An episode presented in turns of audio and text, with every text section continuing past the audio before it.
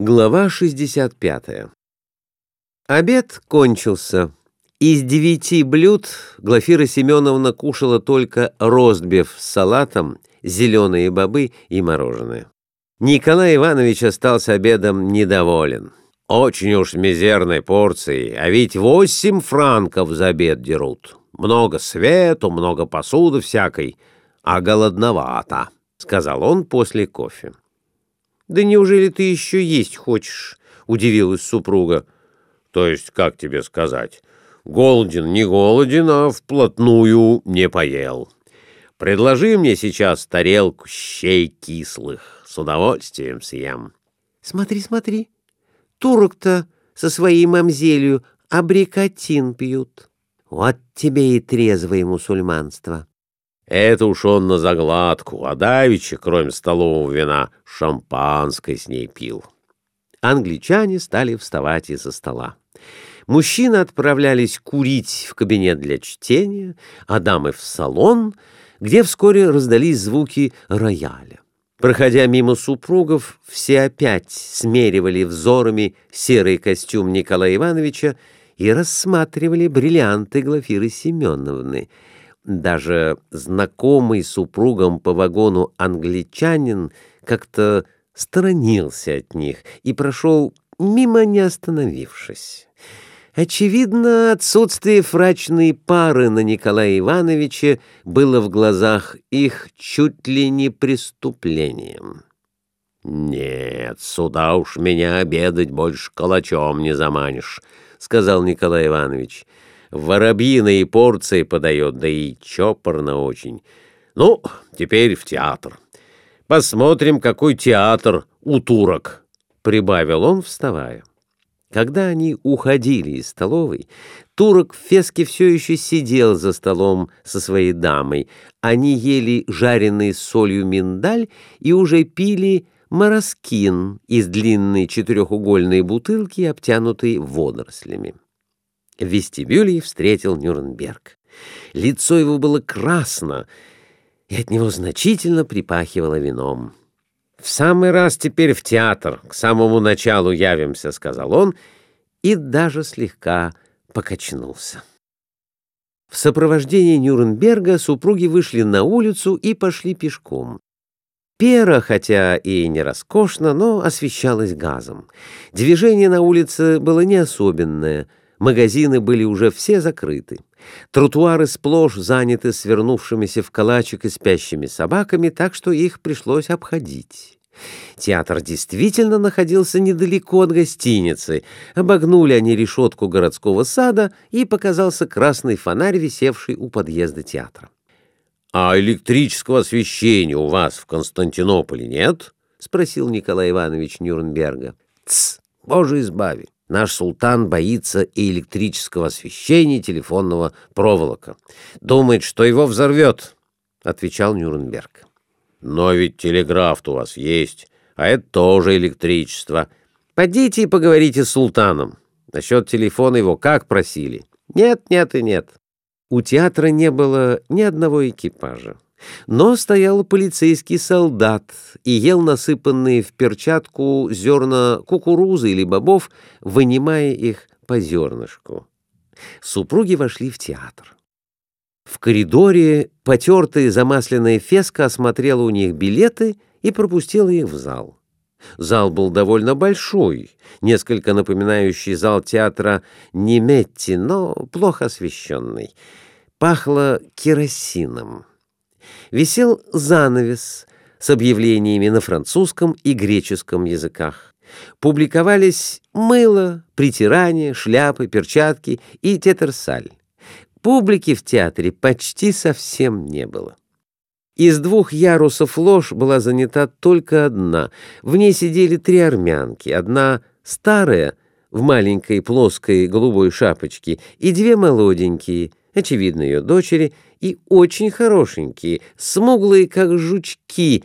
Да в первом ряду кресел пожилой турок в феске читал газету, вздев золотой пенсне на нос.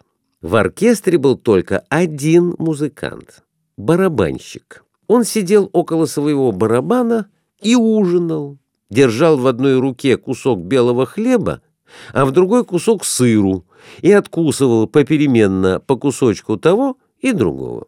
Супруги уселись во втором ряду кресел.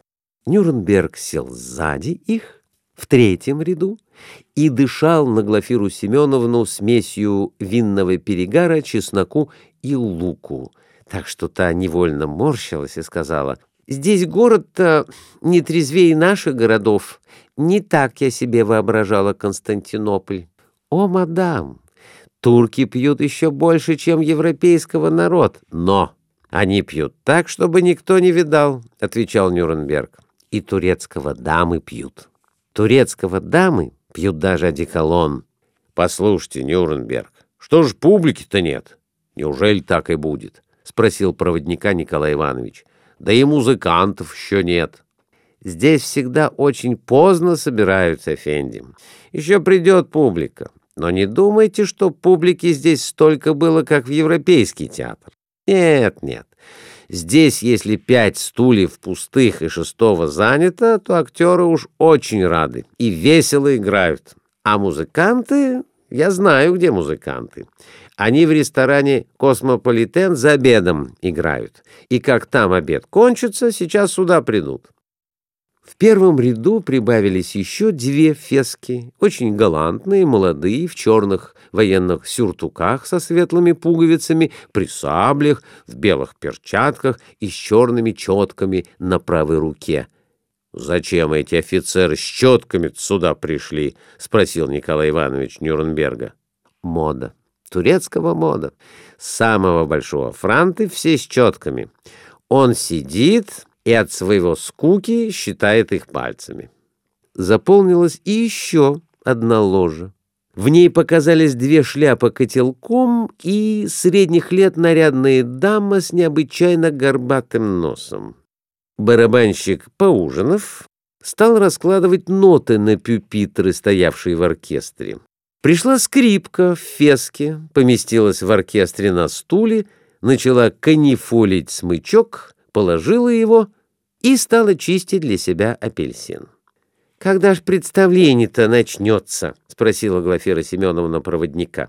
«Ведь это ужасно скучно так сидеть. Десятый час, а и оркестр еще не играл. Здесь, мадам, всегда поздно. Победуют, выпьют, а после хорошего обеда — сюда». — отвечал Нюрнберг. «Теперь скоро вон музыканты идут». В оркестр влезали музыканты в фесках, вынимали из чехлов инструменты и усаживались на места. «И это лучший театр в Константинополе?» «Самого лучшего театра. У нас есть много маленького театра в Галате, но то кафе-шантан с акробатами, с разного накрашенного кокотки. А буфет здесь есть?» В свою очередь задал вопрос Николай Иванович и зевнул самым апатичным образом. «А как же не быть буфету, Эфендим? И хорошего буфет. Лимонад, пиво, мастика, сантуринского, коньяк. Нет-нет-нет, бога ради сиди тут!»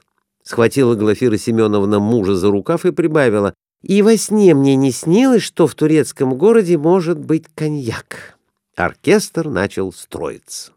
Занавес на сцене осветился светлее, задние ряды кресел наполнились несколькими десятками фесок, бараньих шапок армян, кто-то раздавливал щипцами грецкие орехи. — А турчанки, турецкие дамы сюда не ходят? — поинтересовалась Глафира Семеновна. — Как возможно, турецкого дамы никуда не ходят. — отвечал Нюрнберг. «Они ходят только в баню, в магазины и на турецкого кладбища, чтобы поклониться своего мертвого папеньке, маменьке или дедушке. Вот все, что дозволяется для турецкого дама».